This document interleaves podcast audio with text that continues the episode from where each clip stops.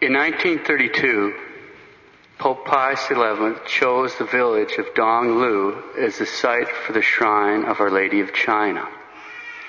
Since that time, tens of thousands of Chinese Catholics have made an annual pilgrimage, especially for the feast of Mary, Help of Christians. That's the most important Marian feast in China. And they make this pilgrimage in spite of the fact that for the past five decades, it's been illegal. It's illegal in China to be a Roman Catholic. It's a crime. Attending a Mass, Catholic prayer service, or even saying a prayer over a dying family member are all considered illegal and subversive activities by the communist regime. And they punish such crimes by fines, house arrest, jail, labor camp, and sometimes even death.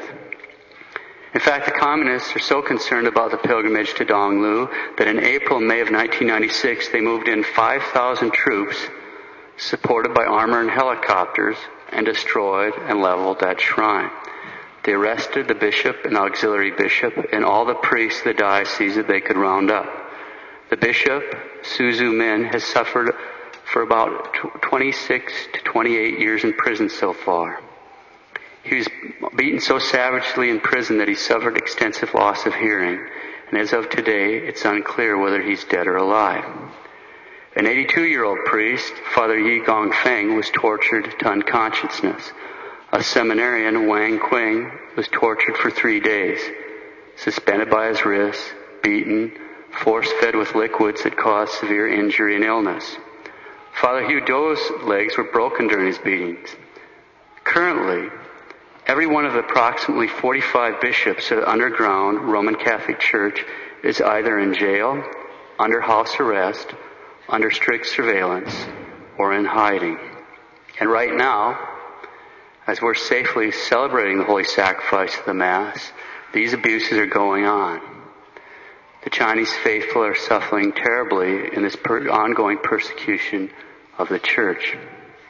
Now, some of us might know people that have been to China. We might even know people that have been to churches in Beijing or Shanghai. The churches look Catholic. The vestments, the prayers, and even the hymns are the same as we might see elsewhere. But these aren't Roman Catholic churches. These are all creations of the Chinese communist rulers. They're all part of an imitation church known as the Patriotic Association. There are two churches in China. The Patriotic Association, it's a project of the Chinese Communist Party. They have about four million members. Uh, the Roman Catholic Church, referred to as the Underground Church, which has grown from about three million members when the communists seized power in 1949 to somewhere around 10 million members today.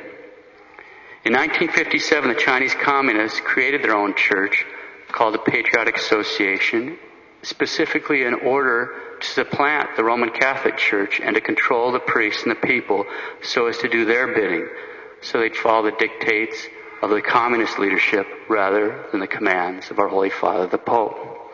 They got a few Judas priests to be validly but illicitly consecrated as bishops. That's bad enough, but it doesn't end there. Because it's a creature of the communist regime, the Patriotic Association supports the dictates of the party.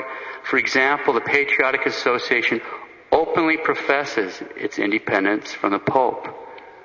Worse yet, the patriotic bishops have called on Catholics to support the communist regime's mandatory abortion policy for families with more than one child. And even worse, there's at least one American religious order that supports the Patriotic Association. This order sponsors patriotic seminarians. Now remember, we're talking about seminarians that belong to a false communist church. We're talking about an organization specifically designed to destroy the Catholic Church. We're talking about seminarians who belong to a pro-abortion fake church. This American religious order gives scholarships and arranges for patriotic seminarians to come over here and study at certain American seminaries. That order is Maryknoll. Don't give them a penny. Not a penny. Right now there are about 50 Patriotic Association seminarians and priests studying in seminaries throughout the United States. And to top it off, a number of these Patriotic Association priests have been given full faculties. That means they're permitted to administer the sacraments in a number of Catholic dioceses in these United States. This is a concrete example of the errors of Russia spreading throughout the world. Concrete example of what Our Lady of Fatima warned us. So we've got an American religious order providing scholarships for communist stooges to study in our seminaries. Let's compare that with the situation for the underground seminarians. Most of the thousand plus underground seminarians live individually with Catholic families, studying quietly and meeting with priests when one happens by. When we were in seminary, we learned about one of the underground seminaries in China. It's in a barn. The seminarians go there and they don't leave that barn until they finish their studies. Now think about that. Why don't they? So they won't be discovered. Underground priests wander by and stay for a while, teaching and administering the sacraments. These men study for the priesthood, knowing full well that in the eyes of the communist regime, they're engaging in criminal activities. They're knowing full well that barring some miracle, they'll spend a good portion, perhaps all of their lives, in labor camps. Okay, a lot more could be said we get some idea of the persecution that's happening to loyal Catholics in China. So what can we do about it? I'll just mention five things this morning. The first is to pray. We need to pray for the people in the underground church and for the conversion of the Patriotic Association members. We of all people have been given this beautiful liturgy and the freedom to come to Mass daily, if we so choose, the freedom to teach our children the faith and to belong to the one true church, we'd be guilty of some kind of horrible ingratitude if we couldn't find it in our hearts to offer up a spiritual alms for our brothers and sisters in Christ who are suffering under communism. Second, this one at most will take five minutes and cost you a postage stamp at most. Email it right to the Cardinal Kung Foundation. On this little flyer, address on the back, email address, all that stuff ask to become a prayer sponsor. They'll send you a little card with the name of someone in the underground church or maybe in the Patriotic Association that you've committed to pray for. A brief biography and a little prayer you can say. Everyone here that's old enough to pray can do this. What this means that in addition to praying generically for all the people suffering in the church, a prayer sponsor has adopted a specific person and prays from daily by name. Parents, this would be a good thing to get all the kids signed up for, and it's something they can remember in the family rosary. Every day you can be praying for one of these people. I've been doing it for years. They'll send you a name, and you can commit to it. You can be holding that person up in prayer in your holy rosary every day. There's no reason why each one of us can't do that. And it'll reap eternal benefits for the people we're praying for, and for each one of us, and for our community. Third, we can support the underground priests by sending mass requests sent them to the Cardinal Kung Foundation. Somehow, I don't know how, they funnel it into China. These confessors of the faith live off their mass stipends. They request at least $6 stipend per mass.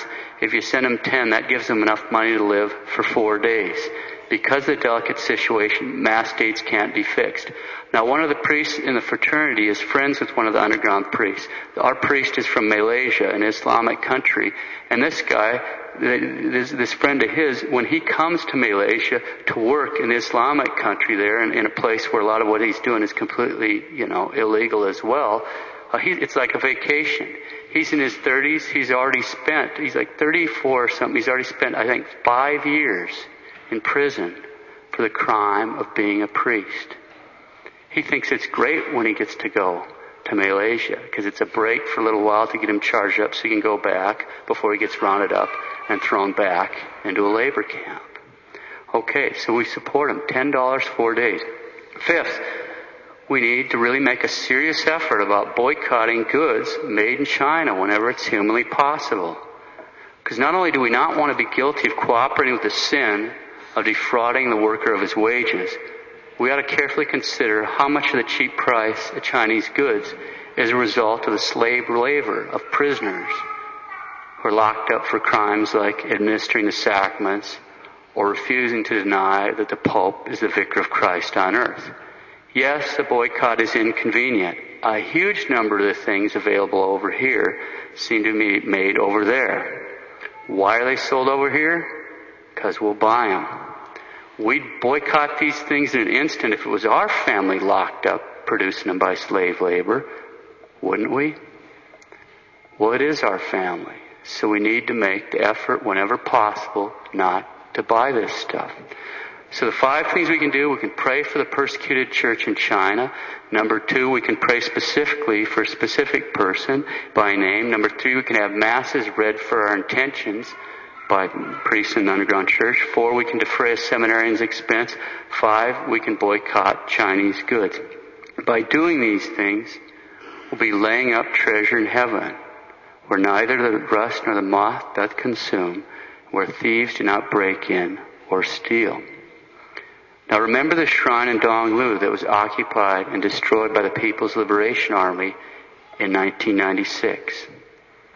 Why was this so hated by the communists? What made them so fearful that they used 5,000 troops, armored vehicles, and helicopters to destroy a tiny shrine and seize a statue of Our Lady? Why were they so fearful? Maybe it was because of the events of the previous year. Although the pilgrimage was unauthorized, and during May of 1995, all the roads into Donglu were blocked by the communists, and the only Chinese even permitted to use official transportation to Donglu and neighboring towns were those that were officially known to be non-Catholics. Nevertheless, in that month of May, Our Lady's Month, over a hundred thousand pilgrims, risking fines and imprisonment, arrived at Donglu to pray to the Blessed Mother, to keep 24 hour vigil before her statue, to beseech her as help of Christians, and to beg her for a miraculous victory over the evil one. And so it was that on May 23rd, 1995, on the vigil of the Feast of Mary, Help of Christians, on the vigil of the most important feast day of Mary in China. So it was that a huge crowd of about 30,000 pilgrims was gathered in an open field near Donglu. They're in an open field because the underground church has to celebrate Mass out in the open. They have no church in Donglu. 30,000 pilgrims gathered for an illegal religious activity in honor of Our Lady. And during the opening prayer of the Mass, which was being celebrated by four underground bishops and about 110 priests, these 30,000 people witnessed a remarkable series of events. Before I describe them to you, you should know that this has been approved by the local bishop. What you're about to hear has been approved. This is an approved apparition, and I just have, this will be a running paraphrase of the initial description. The sun suddenly lost its overpowering brightness, and everyone could look at it with ease. Then it spun to the right and then to the left. The center of the sun was covered by a white host, and the circumference was surrounded by multiple colors. Rays of various colors emanated from the sun. The sun itself changed colors over time. First yellow, then red, then blue, then to other colors. Then a cross was visible in the middle of the sun. Then the Holy Family. Then the Blessed Virgin Mary. And then the Blessed Sacrament were visible. At times, the sun would approach the crowd and then retreat. The faithful were crying out, Holy Mother, have pity on us, your children, and Holy Mother, please forgive me my sins, and other expressions. The whole congregation was so transfixed by the phenomenon that when they witnessed the changed colors of the sun, they spontaneously shouted and applauded with joy. Yellow, red, blue. This lasted about 20 minutes and was followed by a sudden white ray and the sky returned to normal. In his signed statement about this phenomenon, the underground bishop, Bishop Su Zhimin, Bishop of Baoding, Hebei, China, whose jurisdiction includes Donglu, expressed his belief that Our Lady had made three points in this great manifestation. First, she had manifested her great power to strengthen the faith of the pilgrims because so many of them had to overcome such immense obstacles to be at her shrine of Donglu. Second, she had reaffirmed that the church who is loyal to the Pope is the true Catholic Church supported by God. And third, she had asked us to repent and to return to God. She came to strengthen faith, to witness that the true church is in union with the Pope, and to ask for repentance and return to God. A message that each one of us can also take to heart. And now we know why the People's Liberation Army moved in and destroyed the shrine. Hell knows its enemies. Hell hasn't forgotten the underground church. And we can see by the miracle that heaven hasn't forgotten the underground church either. Will we?